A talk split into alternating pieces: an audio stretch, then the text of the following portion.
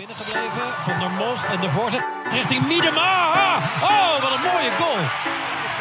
Para o Brasil, zero para os Estados Unidos. Amar! Maravilha! Agora, agora, agora, agora, agora, agora, agora!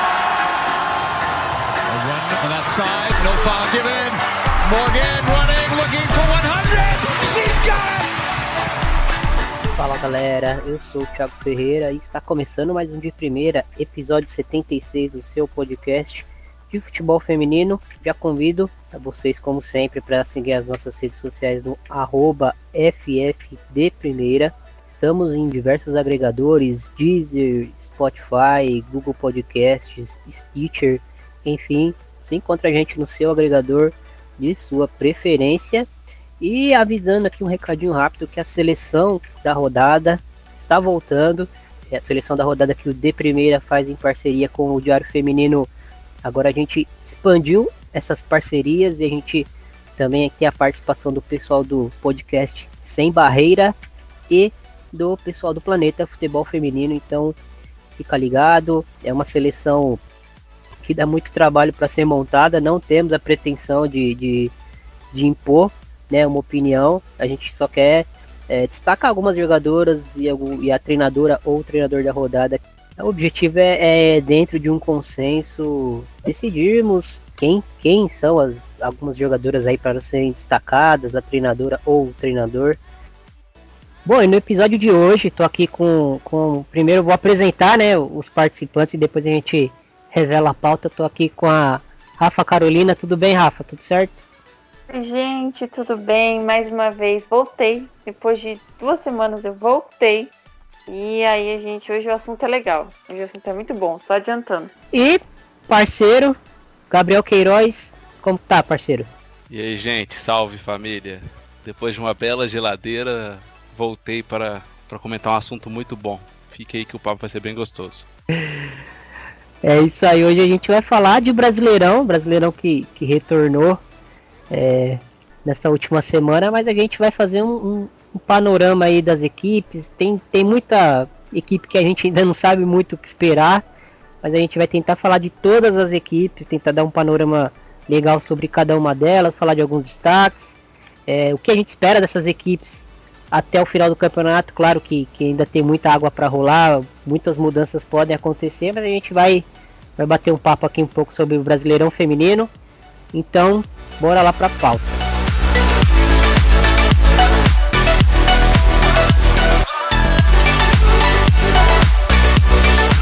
Podcast de primeira.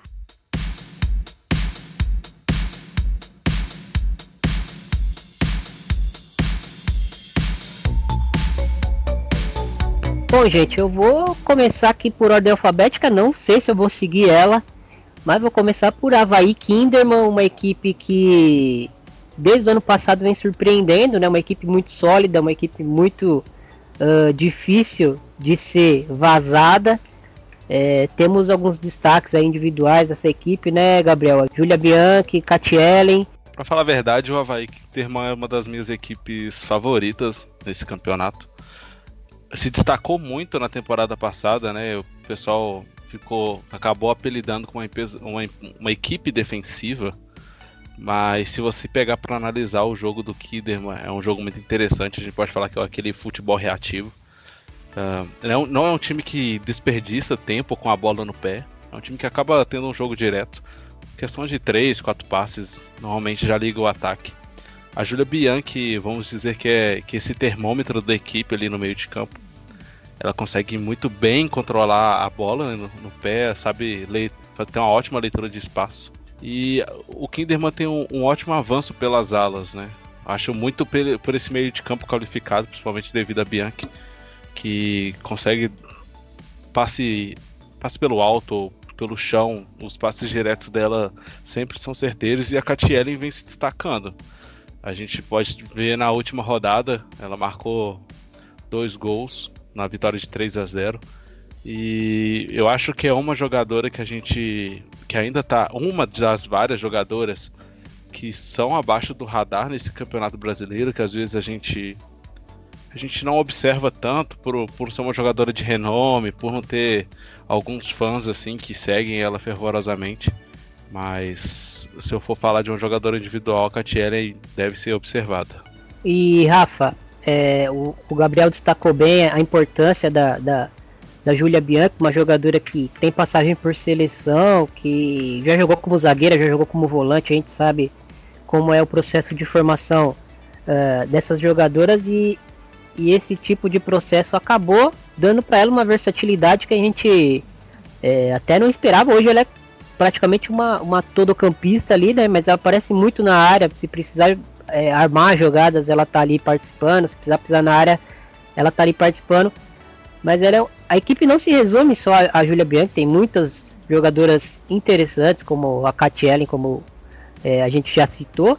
E, mas a gente não pode esquecer de falar, né, Rafa, da, da lateral Bruna Caldeirão, que, que é uma jogadora que merece já estar tá no radar da, da seleção brasileira.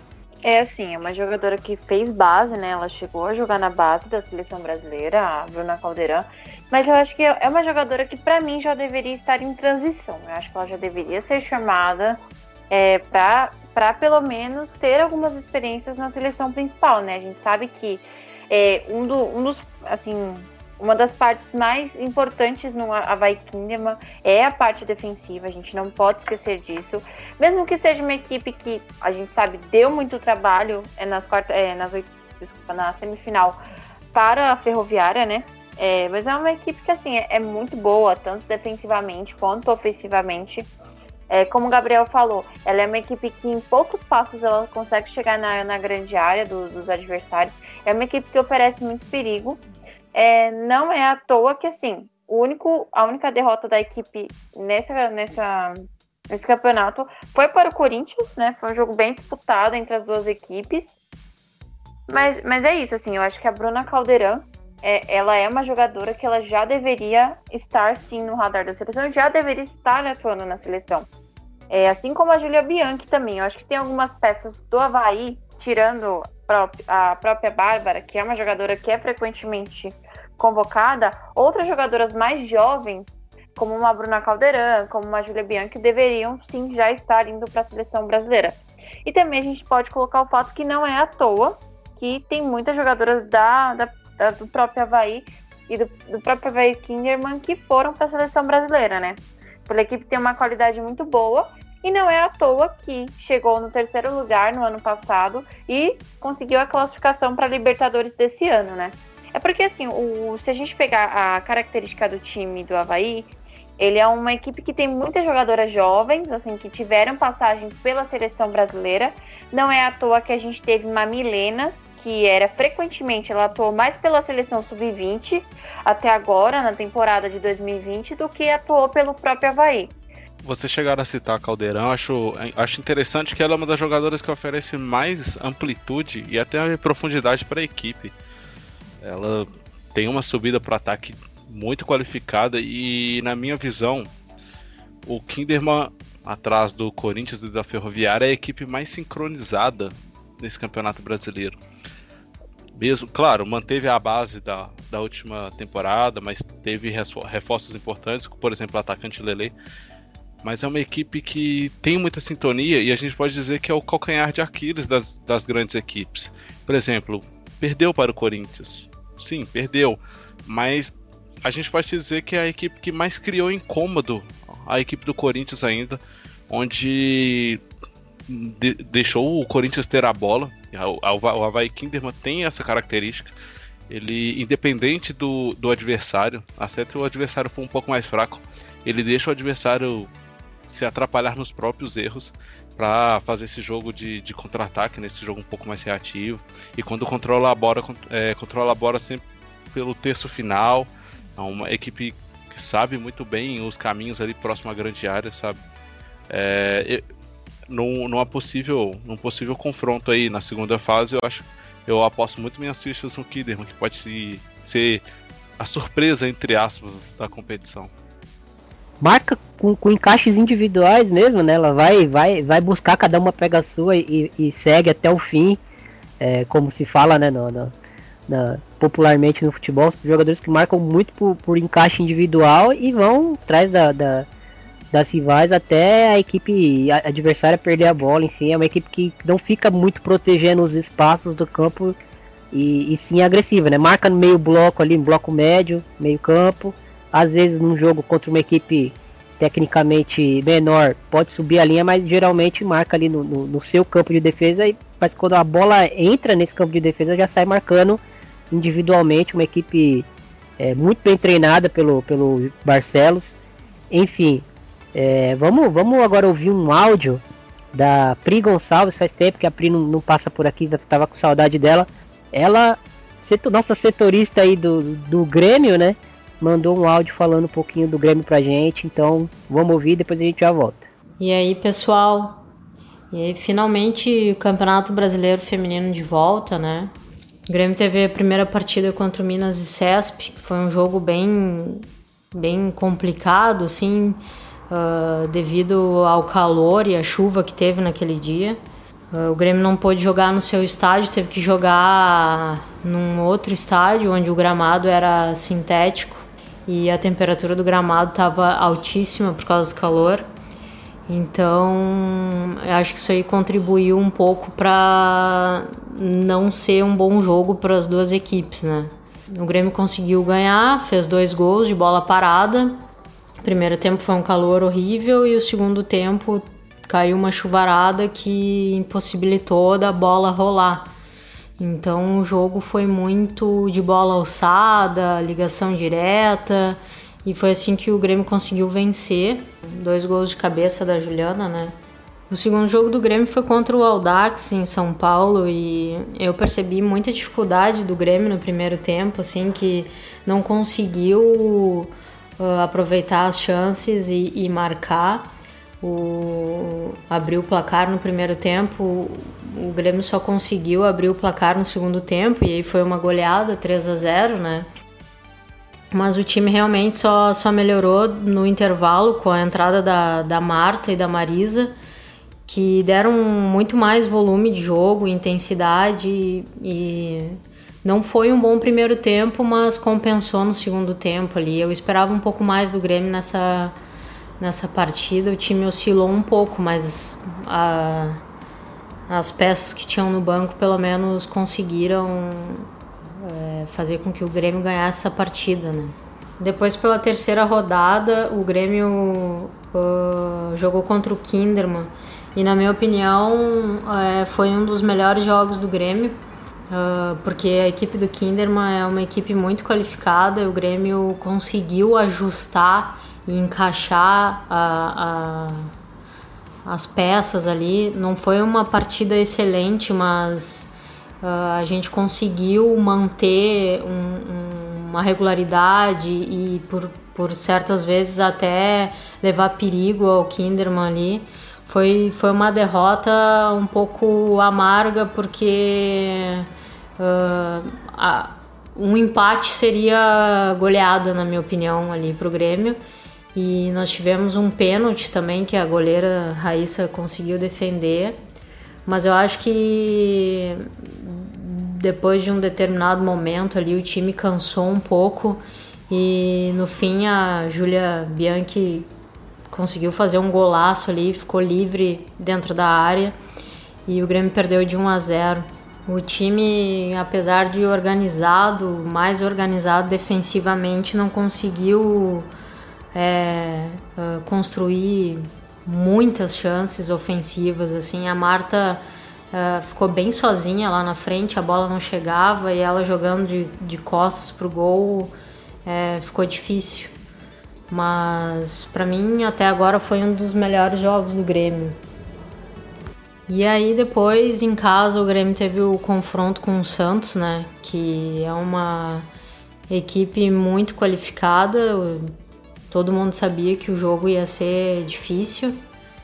É, ainda mais que o Grêmio teve os desfalques da, da Marta, da Marisa, uh, da Gisele, que estavam defendendo a seleção de base.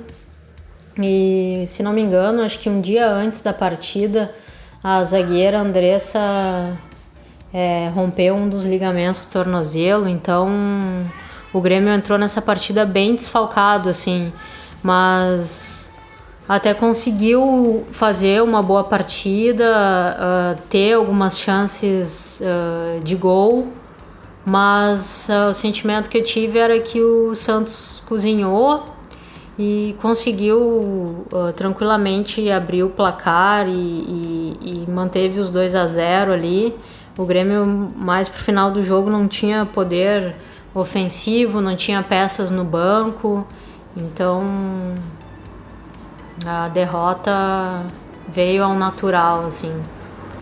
E a última partida do Grêmio antes da, do encerramento do, do, da pausa do campeonato foi contra o Vitória aqui. Para mim, uma péssima partida. Eu esperava muito mais do Grêmio.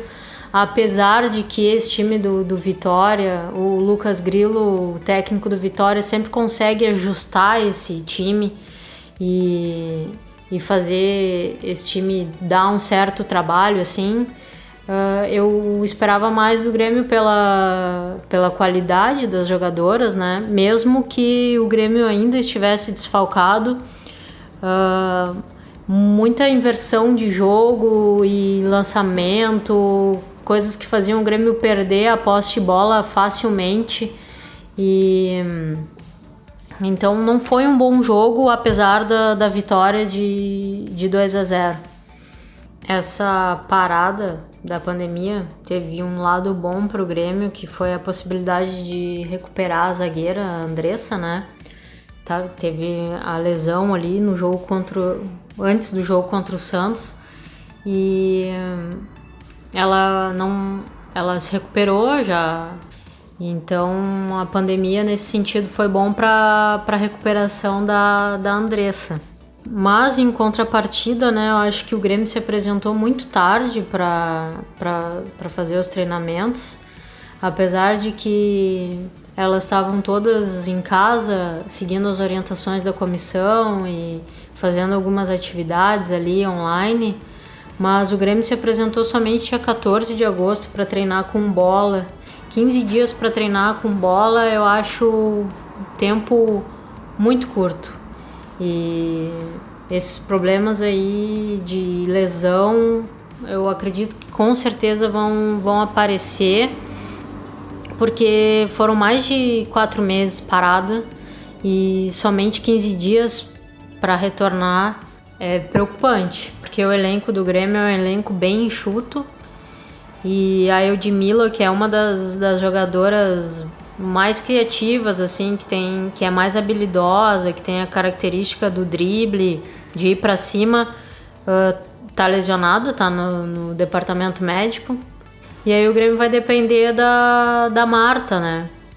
Que eu espero que ela consiga ter uma sequência, consiga despontar realmente como uma das revelações desse campeonato consiga ter chances e, e aproveitar bem as oportunidades.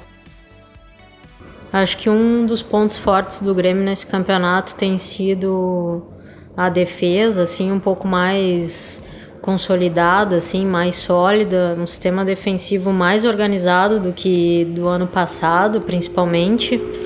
Mas em contrapartida, o Grêmio não tem conseguido criar muitas chances de gol e acaba abusando muito da, da ligação direta e de lançamentos, assim. E eu acho que o Grêmio tinha que botar mais a bola no chão, tentar trabalhar mais a bola e ir de pé em pé, assim, para tentar uh, criar oportunidades de gol e não, não abdicar da bola, porque sempre quando tenta fazer inversões e lançamentos, lançamentos direto, bola aérea, o Grêmio acaba perdendo a posse da bola e, e permitindo contra-ataques que, que desnecessários assim. Acho que vai ser desafiante para a comissão técnica toda trabalhar com com um elenco tão enxuto e com tão pouco tempo de treinamento. Falamos de Grêmio, agora vamos falar do, das rivais gaúchas aí do Internacional, que é treinada pelo Maurício Salgado, famoso Bari, né? Quem já, já acompanha a modalidade há mais tempo. Uh, o Inter é uma equipe que, que trouxe a Bianca Brasil, uma atacante aí de, de, de, de muito de muito renome, né, é, internamente, né? Ela estava jogando na, na China, chegou, é, já chegou correspondendo, muito talento, uma capacidade para finalizar muito grande. É uma jogadora que eu prefiro ela jogando mais ali como uma segunda atacante, ou, ou até mesmo como uma, uma ponta, né? Mais uma jogadora mais finalizadora, mais pelo lado do campo. Não gosto dela como, como uma centroavante mais móvel. Acho que ela se, se incomoda muito com, com a questão de ter que ficar é, se chocando, né? Disputando na força com zagueiras. Eu tenho muita mobilidade, ela não fica tanto na área. Mas ela é uma jogadora que, que se posiciona muito bem no momento da finalização, né? E finaliza bem também, então por isso ela acaba fazendo muitos gols, fez muitos gols no, na, na, época de Corinthians Audax, fez gols na China, voltou para o Inter. Só que o Inter é uma equipe que, na minha análise, acho que ela sobrecarrega um pouco a dupla de volantes, que, que eu acho que aí sim são os maiores destaques da equipe, né? Que são a Jenny e a Ju.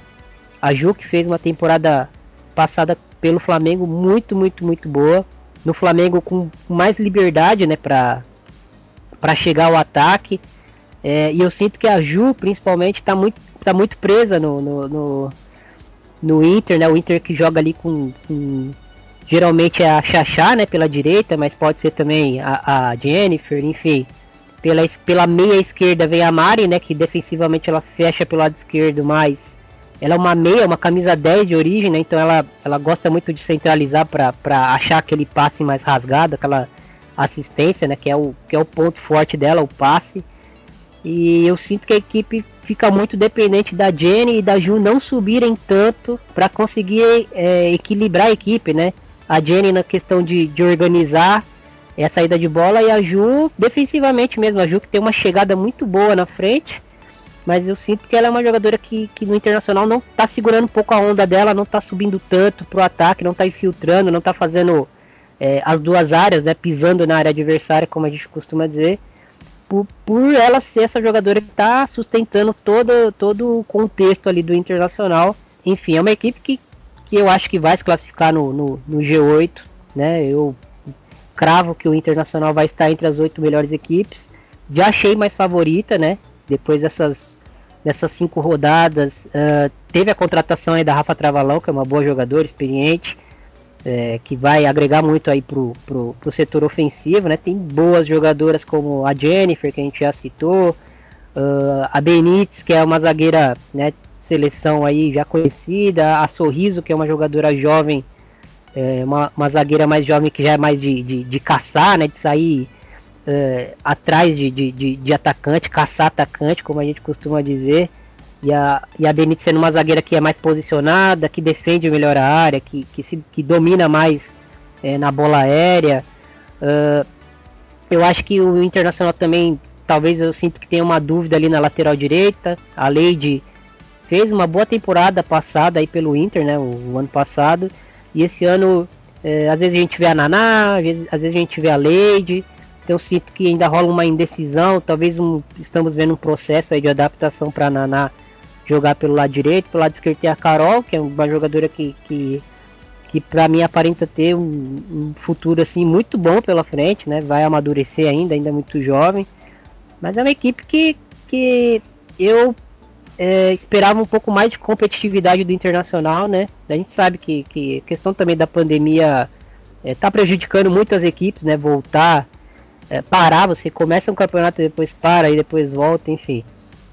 Mas o Inter eu acho que que vejo muito talento, vejo bons, boas jogadoras, uh, mas vejo alguns probleminhas também, né? O Internacional fez jogos bem abaixo do que a gente esperava, até por conta do elenco que o Internacional tem. Ele, ele tem uma mescla muito boa de jogadores que subiram da base do, do, do Inter, que foi campeão é campeão brasileiro sub-18, né? A gente tem a, a, Jennifer também, que é uma jogadora muito boa, já teve é, algumas chances na seleção brasileira. É uma jogadora que já fez gols pela equipe principal. Ou acho que ela marcou, se eu não estou enganada, um, um gol. É, foi no jogo contra a Ponte Preta, né? Aquela goleada de 6 a 1 que era para ser muito mais do, do Internacional. é uma equipe que ela tem altos e baixos nessa competição. Eu não sei se é assim, fica essa dúvida, não sei se é por conta dos nomes que a equipe carrega, principalmente nesse ano de você ter uma Bianca Brasil, que foi artilheira do Corinthians, que é uma jogadora que ela tem essa característica assim. É, nós sabemos que a Bianca Brasil é, a gente sabe que a Bianca Brasil ela é uma jogadora que, pelos números que ela apresenta, quando ela apresentou no Corinthians e o que ela apresenta no Internacional, ela tem características de uma centroavante, mas a gente sabe que ela joga melhor mesmo pelos lados, como o Thiago falou, sendo uma segunda atacante, isso faz toda a diferença para ela. Mas realmente esse é o problema do Inter, ele fica muito carregado, isso acaba prejudicando principalmente a mobilidade da equipe em campo. Muitas vezes uma jogadora, sendo uma Jenny, que é, foi uma contratação da temporada, uma contratação certeira da temporada, é, da temporada de 2020. É uma jogadora que vem fazendo toda a diferença na, nas gurias coloradas, mas o, a equipe do Inter, eu não sei se às vezes é uma própria indecisão do técnico, às vezes tudo vai depender do jogo, porque assim, o jogo, a gente viu um jogo contra a Ponte, mas a Ponte é um adversário, você pegou contra um São Paulo, né? Foi um jogo completamente diferente, né? Tanto que o Internacional, até o momento, é a equipe que mais empatou na competição. Se eu não estou enganado, foram três empates. É, três empates em cinco jogos, querendo ou não, é uma quantidade muito alta de empates para uma equipe do nível do internacional. É, já começou, é, começou empatando na primeira rodada, contra o Flamengo Marinha também empatou. Então, assim, é uma equipe que tem, não perdeu na competição, mas tem um alto número de empates. Eu digo isso por conta do nível que a gente sabe que o, que o Internacional ele pode apresentar. É, sobre a contratação da Rafa Travalão, acho que vai fazer toda a diferença no ataque do Inter, né? Eu acho que ela vai ser aquela peça que dependendo, ela vai poder ficar um pouco mais centralizada e trazer uma certa mobilidade para Bianca Brasil. E eu acho que isso vai fazer toda a diferença. Foi uma peça muito bem acertada e foi uma, foi uma contratação muito bem acertada do Internacional para esse restante de temporada, né? Que a gente sabe que vai ter o Campeonato Brasileiro e possivelmente vai ter o Campeonato Gaúcho. Então foi bem, bem interessante, né? Assim, o Inter ele sempre chega, principalmente esses últimos anos, sempre chega para fases finais, né? Mas aí a gente tem que ver como é que vai ser a continuação da equipe. Mas eu acredito que tem futebol sim para chegar numas quartas e quem sabe chegar numa semifinal. É uma equipe que tem elenco para isso. É isso aí. Então vamos aqui falar um pouquinho é, de Flamengo, Flamengo que, que começou o campeonato aí após o início do campeonato apresent... teve, teve um desmanche, né, Rafa? Teve um desmanche do Flamengo que perdeu muitas jogadoras para o Santos e acabou tendo uma troca, né? Algumas jogadoras do Santos é, foram para o Flamengo, mas aí o Flamengo se viu na necessidade de, de contratar mais jogadoras é, e ficou muito dependente da, da, do, do grupo que seguiu, né? Que não que não saiu do Flamengo, a própria goleira Kaká, é, Renata Diniz, enfim, Ana Carla, que, que é uma jogadora que, que jogou muito tempo como lateral e agora está jogando como volante e está indo muito bem como volante, sim, uma volante mais é, de, de marcação, né, preenchendo espaço, ela é muito rápida, ela é muito agressiva na marcação. E chegaram algumas jogadoras, chegou, chegou a Carlinha do São José, que no São José era uma jogadora mais de, de uma segunda atacante ali, de pôr mais velocidade, e no, no Flamengo, uh, todas as vezes que eu vi ela em campo, ela parece que é uma jogadora que cadencia mais o jogo, talvez tra tentando trazer algo que falte para a equipe, né? Talvez agora com, com a estreia da, da Lohane, talvez o Flamengo consiga encontrar esse equilíbrio em, em, em conseguir gerenciar um pouco mais a posse da bola mas era um problema que a equipe tinha, né? Era muito é, recupera e, e, sai rápido, com, pelos lados principalmente, né? Com as laterais que tem e com a velocidade da Anaísa, enfim. Uh, é uma equipe que tem duas defensoras bem experimentadas ali, tem a Karen, tem a, a Renata Diniz, uh, que dão esse suporte para a equipe, mas é uma equipe que ainda precisa se encontrar na competição em termos de, de, de competir num nível mais alto, talvez. Uh, eu vejo o Flamengo assim, começou, começou com muitos problemas, né? Saber quem é o elenco. Uh, agora na pandemia o, trocou o treinador, né? Uh, e eu acho que o Flamengo é uma equipe que ainda vai. que ainda vai. tá esquentando os motores ainda na competição, né? Acho que começou é, um pouco atrás do que poderia ter, ter começado com o elenco que tem, justamente por, por ter tido que resolver alguns problemas assim um pouco em cima da hora da competição. É, quando a gente pegou para analisar o Flamengo lá no começo do campeonato, assim, não chegou a fazer uma contratação de grande renome, apesar de ter contratado boas, boas atletas. A Anaís é um exemplo disso. Mas assim, fez algumas contratações duvidosas, por exemplo, vamos lá, a Dantas, que era do Cruzeiro, acabou sendo dispensada pela equipe e o Flamengo começou aderindo. E, e o Flamengo sofreu um problema que assim, ele não perdeu uma ou outra atleta para o Santos. Ele foi, em tom de brincadeira, ele foi assaltado pelo Santos, sabe? Perdeu muitas jogadoras, jogadores de destaque. E como o Thiago falou, é uma equipe que tem projeção para crescer, mas eu acho que o foco do Flamengo uh, nesse momento deveria ser tentar se manter nessa divisão e fortalecer esse elenco que tem boas jogadoras. A gente tem, por exemplo, o exemplo da Dana Carla, que ela vem se destacando. É uma jogadora de muito vigor físico, ela sabe. Ela tem uma boa capacidade de pressionar, de retomada de posse. E ela já está sendo bem participativa. É, se formos analisar o setor de campo que ela, que ela atua, né? Ela já tem um gol, duas assistências. E até trazendo mais uns dados assim, ela, ela já soma 23 desarmes, mostrando e, e deixando bem clara a capacidade defensiva dela. Eu, eu, eu sinto que o Flamengo ainda tem uma inconsistência defensiva, principalmente nas laterais. É, não para mim, o elenco atual não passa tanta confiança, principalmente nesse setor. E acho que o Flamengo vai ter que aproveitar as oportunidades eh, nos jogos contra a gente, nos confrontos diretos, né? A gente pega jogo contra o Minas Brasília, São José, Iranduba, o, os três de baixo, né? O Dax, Vitória e Ponte Preta. Acho que o Flamengo tem que aproveitar essas oportunidades para ele conseguir projetar algo maior no campeonato. Porque roubar roubar ponto dos cinco primeiros, eu não vejo a equipe tendo essa capacidade nesse momento. É, assim, falando do, do Flamengo, eu acredito que agora a equipe assim, perdeu muitas peças para a temporada. É, realmente, o Santos, a gente realmente a gente pode falar que assaltou a equipe do Flamengo, porque foi uma equipe que também precisava de reforços para a temporada, né? O Santos, depois a gente vai falar um pouco mais, foi uma equipe que perdeu muitas atletas, então isso fez toda a diferença para ir atrás de, de jogadoras, né? É, no caso, tem algumas jogadoras que iriam acabar, acabar o contrato com a própria Marinha, né?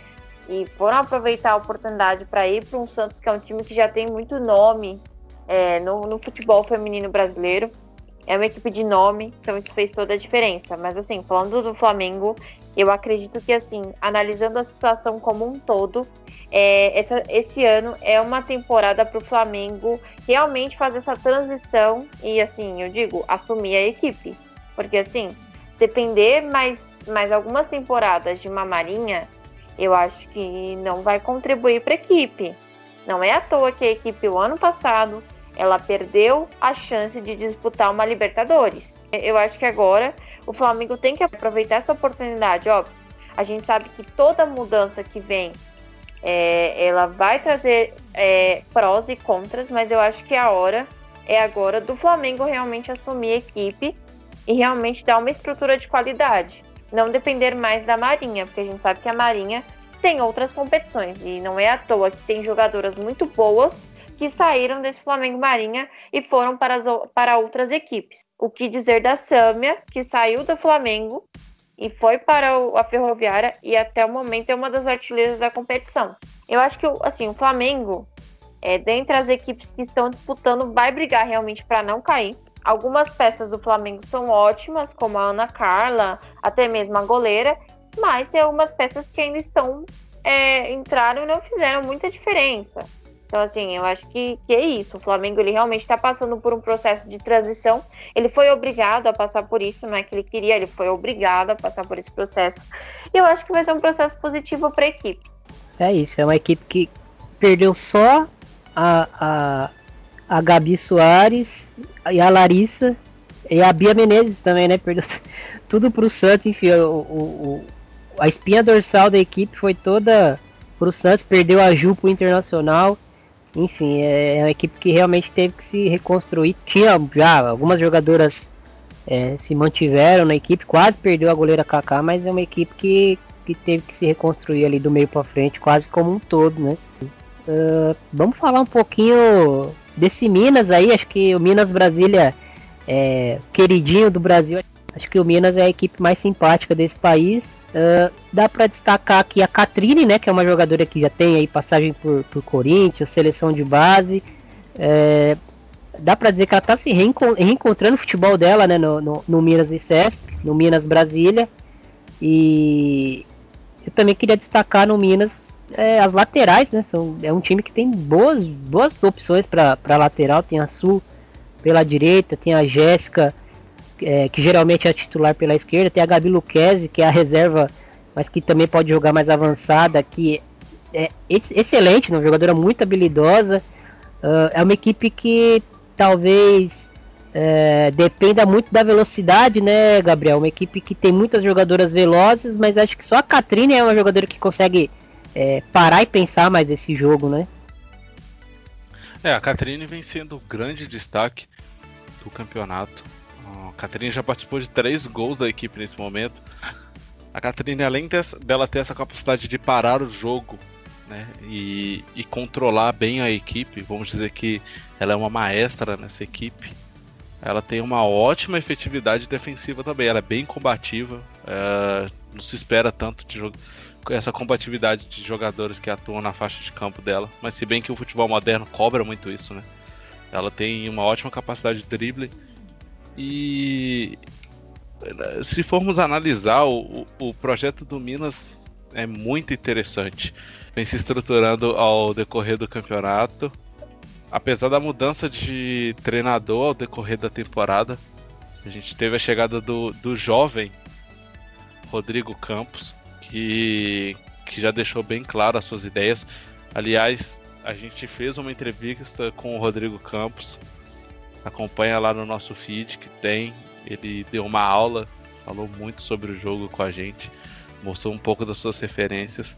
E é uma equipe que segue um pouco a, a ideia de jogo do Kinderman, uma equipe um pouco mais direta, que, que tem a Catrine para fazer esse, esse termômetro no meio de campo. E assim, eu acho que o que a gente viu pré-pandemia do, do Minas vai ser totalmente reestruturado com a chegada do Rodrigo.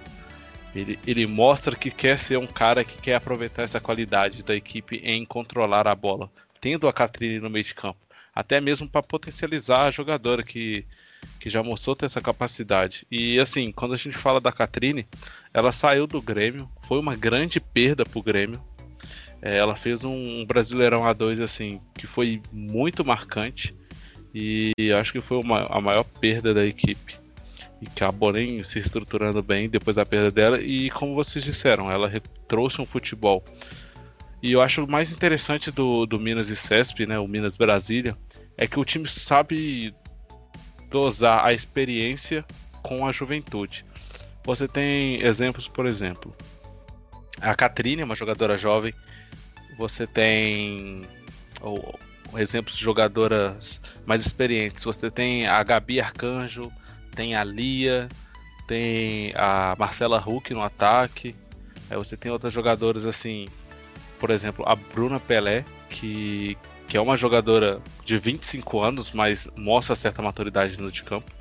Eu acho interessante e eu espero muito desse Minas e Cesp. Eu acho que pode ser um time que pode surpreender nessa segunda etapa do campeonato, vamos dizer assim a questão do, do Minas Brasília, a gente já viu um jogo completamente diferente contra, contra a Ponte Preta, né? É, a gente sabe que realmente pegou uma equipe que é bem inferior ao próprio Minas. É, é uma equipe que conseguiu ter uma proposta muito diferente de jogo. Eu já, já vi um, um outro ritmo de jogo do Minas.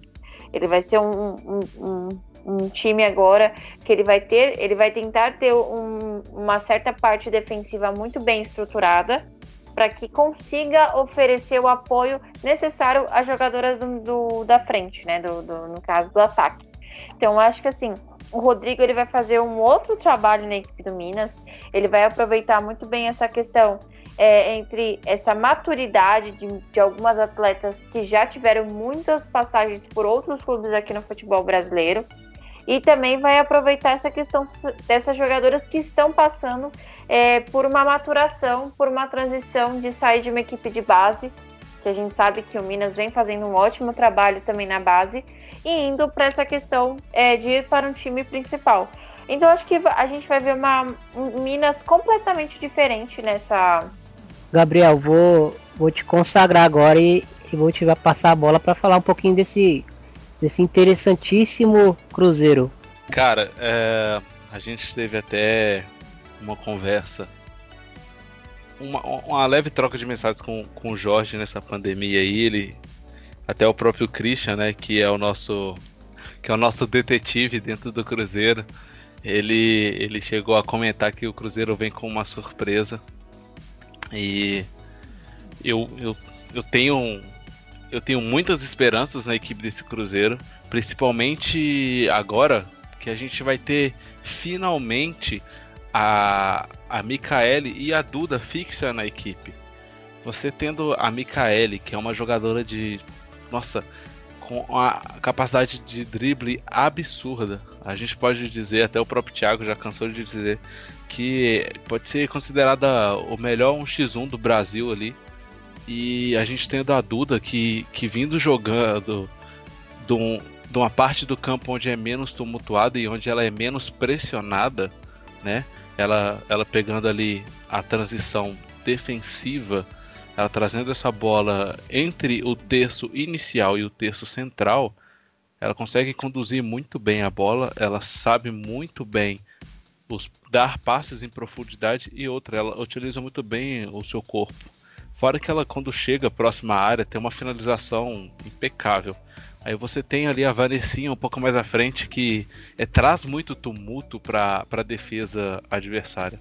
A Vanessinha é uma jogadora que atuava pela ala, principalmente pela ala esquerda, e ela foi sendo adaptada para atuar de forma central pelo Hoffman no, no Brasileirão A2 e desde então vem evoluindo muito nessa, nessa posição, porque ela consegue gerar essa, esse superioridade numérica, independente da onde a bola esteja, né? auxilia nas triangulações e como é uma jogadora que se movimenta muito, ela acaba confundindo muito as suas marcadoras. A, além disso, nós temos a Miriam jogando pela direita, que assim, cara, é uma das jogadoras mais subestimadas desse campeonato. É uma jogadora que oferece muito para a equipe defensivamente. É uma jogadora que oferece muito para a equipe ofensivamente. Ela literalmente é uma carregadora de piano ali. Ela ela faz coisas na partida que é meio invisível, porque ela não acaba não marcando muitos gols, ela acaba não dando muitas assistências, mas a combatividade dela dentro de campo é diferencial.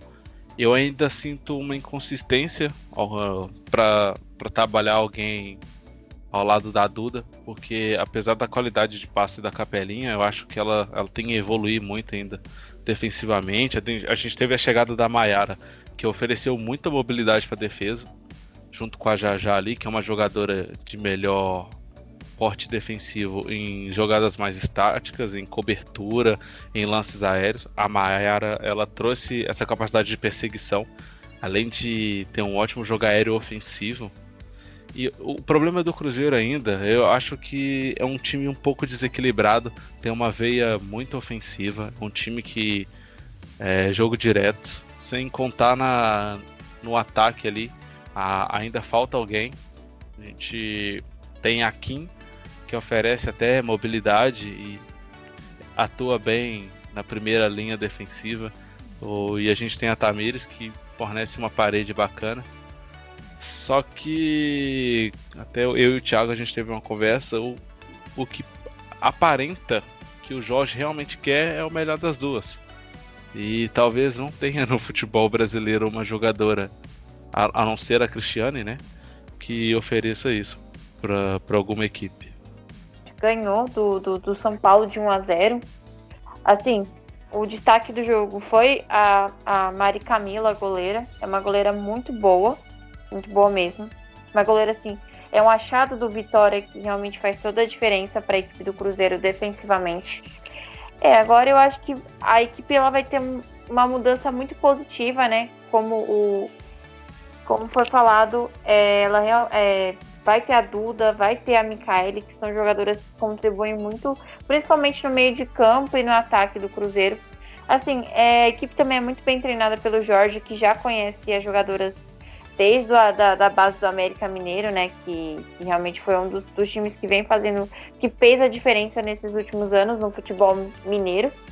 Então, assim, é, é uma equipe que eu acho que vai dar muito trabalho ainda para as adversárias. É, precisa acertar algumas coisas, principalmente na questão defensiva, mas é uma equipe que vem para brigar pra, no G8. Eu acho que é uma equipe que não sai do G8. E é uma equipe que vem surpreendendo muito positivamente. É, o Cruzeiro que venceu São Paulo, fez jogo duro com o Santos na Vila, né? É uma equipe que realmente vale a pena ficar de olho. É uma equipe que sofre muito com convocações da Sub-20, né? Perde os dois expoentes técnicos aí da equipe, a, a Micaele Brasil, né? E a, e a Duda. Mas é uma equipe que está se, se mantendo ali competitiva, se mantendo ali na, no, no bolo, na briga. Bom, vamos falar um pouquinho agora de Iranduba, Rafa. O que, que, que, vai ser desse Iranduba? Então, é, a gente não sabia o que ia acontecer com a equipe até essa última semana. É, a gente estava numa incógnita muito grande em relação ao Iranduba. É, é, realmente, é, a, uma das últimas notícias que a gente teve do Iranduba é que ele só tinha somente quatro atletas ele estava em busca de atletas do futsal para continuar é, competindo no Brasileiro Feminino A1. E aí nessa semana, né, no caso nessa última quarta-feira, foi anunciado que o Iranduba vai fazer uma parceria com o 3B. E assim, para quem leu e não conseguiu compreender, vai funcionar da seguinte forma. É, pra, porque assim, o 3B é atualmente uma das melhores equipes no Amazonas. E aí o 3B ele está jogando a 2 porque ganhou o campeonato amazonense. Mesmo que não ganhasse, ficasse em segundo lugar, a equipe ela iria se classificar, iria representar o Amazonas de qualquer forma, porque praticamente todos os estados têm um representante na A2, né? E aí, como a equipe já tá, já, já voltou, foi uma das primeiras a retornar é, às atividades do futebol, o 3B ele iria ficar um bom tempo sem jogar. Então, para dar um certo ritmo para as atletas, eles decidiram fechar uma parceria com o Iranduba. Essas jogadoras elas vão vestir neste primeiro momento a camisa do Iranduba até o final da primeira fase, que está prevista para encerrar por volta do dia 24 de outubro é, no, no, calendário. E depois disso, as atletas elas vão continuar jogando pelo, pelo 3B até o final do A2. Então, assim, é, nesse primeiro momento, o objetivo tanto do Iranduba quanto do próprio 3B é manter o, o Iranduba na primeira divisão, né? Para quem não, não sabe a história do Iranduba, o Iranduba é uma das equipes que desde 2013 ela compete pelo, pelo Brasileiro Feminino A1. É uma equipe que não chegou a, a cair para a segunda divisão, então seria um fato inédito, um fato triste, mas um fato inédito se isso ocorresse. Então, nesse primeiro momento, para manter a equipe, o Hulk da Amazônia na primeira divisão, eles fecharam essa parceria com o 3B. Então, assim, é, querendo ou não, foi uma parceria positiva para os dois lados, porque primeiro o 3B ele vai jogar é, com as jogadoras, algumas jogadoras já já estavam no Iranduba, como é o caso de uma Maria Vitória, é, da própria Maiara Vaz, são jogadoras que vão retornar para o Iranduba nesse nesse pequeno empréstimo para a equipe e aí elas vão é, pelo menos manter um ritmo e vão retornar. É, mas é isso. É, basicamente vai ser essa situação de Iranduba e 3B nesse primeiro momento. O Iranduba, apesar, apesar de não ter sido uma equipe consistente no começo do nessas cinco rodadas que passaram, a gente pode destacar duas atletas e duas jovens atletas, que é a Maria Vitória, que assim todo mundo que acompanha futebol feminino tem que conhecer essa menina, porque ela é diferenciada. E também tem a Caroline, a atacante. É, vamos dizer que na realidade ela é ala, a extrema esquerda. São as duas jogadoras que fazem esse Iranduba funcionar. E assim, é, se ainda não saíram da equipe, logo logo estarão em um cenário maior. Isso, isso vocês podem, podem ter certeza. Isso aí, vamos falar um pouquinho de, de Palmeiras. É, Palmeiras que teve a Bia Zanerato, já perdeu a Bia Zanerato, mas agora após. É, aliás, agora com esse retorno né, do, do futebol, uh, teve aí mais duas contratações, Camilinha, bem conhecida aí no cenário nacional, e a Jana, uma zagueira que estava jogando em Portugal, tem já uma história no futebol brasileiro. Duas boas contratações. Uh, e acho que com a saída da Bia Zanerato, acho que o protagonismo ali ofensivo volta todo para para Carla, né, Rafa? É, no caso para mim, a gente, se a gente for colocar o destaque do Palmeiras desde a primeira rodada foi a própria Carla Nunes. É uma peça muito boa dessa equipe do Palmeiras. Ela, ela traz uma, uma consistência ofensiva para a equipe muito legal. É tanto que é a artilheira da, da do Palmeiras uh, nesse ano. Se eu não estou enganada, tem quatro gols na, na competição. É uma das artilheiras também da competição. Ela faz toda a diferença né, na frente do Palmeiras. Ela é uma jogadora que ela traz uma mobilidade muito grande para a equipe do Palmeiras. É uma jogadora que sempre contribuiu, né? Então, mesmo com a chegada da Bia Zanerato, que ficou pouco tempo, né? Foi uma passagem relâmpago é, mas a Carla Nunes sempre fez a diferença na equipe do Palmeiras. É, o Palmeiras, eu acho que assim, para mim, é, é uma equipe que ela teve um jogo com a Bia Zanerato e teve um jogo e vai ter outro jogo sem a Bia Zanerato. Por quê? Porque a Bia Zanerato realmente ela é uma, uma atacante muito diferenciada. Primeiro, ela é uma jogadora alta, ela é uma jogadora que ela traz uma certa é, consistência tanto ofensiva quanto defensiva. Ela foi uma jogadora uma das principais é, uma das principais jogadoras que deu mais assistências nesse período que ela esteve no Palmeiras. Ela fez toda a diferença. Não é à toa que o Palmeiras ganhou os dois jogos é, contra o Cruzeiro de 5 a 0 e ganhou o jogo contra o São Paulo de 2 a 1. É, ela marcou também nesse jogo. Mas assim, a gente vai ver uma, a, o, o, desafio agora é tentar jogar sem a Bia Zanerato. Mas o Palmeiras vai voltar a jogar, vai voltar a apresentar o nível que apresentava antes da chegada dessa jogadora, que fez toda a diferença, a gente não pode negar. Mas agora eu acho que o protagonismo volta realmente para Carla Nunes. Eu acredito que a chegada da, principalmente da Camelinha, vai ajudar muito nesse aspecto ofensivo da equipe. Ela vai contribuir de, de uma forma muito positiva nesse, nesses pouco mais de quatro meses que ela vai estar na equipe, né? Assim como a Jana, né? A Jana não é à toa que ela foi campeã com as Sereias da Vila. Era uma jogadora que a própria Aline Calandrini fala nas redes sociais dela. Foi uma jogadora que competiu é, na zaga com a Calandrini, fez uma, uma competição muito positiva, né? Muito. É, mas mesmo assim, é assim, é, a, principalmente a, a, a Jana vai trazer uma, uma uma qualidade muito é, uma qualidade defensiva muito boa para o Palmeiras. Eu acho que é uma posição que o Palmeiras tem uma certa carência, principalmente a zaga, ele tem um pouquinho de dificuldade. A gente sabe que contratou a, a Gus, né, a Agustina Barroso, que entrou muito bem na equipe do, do Palmeiras. Mas assim, a gente sabe que a Jana também vai ser uma jogadora que vai brigar pela titularidade e vai, vai trazer uma, uma qualidade defensiva muito boa para o Palmeiras. Eu acho que foram duas contratações pontuais e muito boas para as Alviverdes, né? Eu acredito que fica muito nessa questão.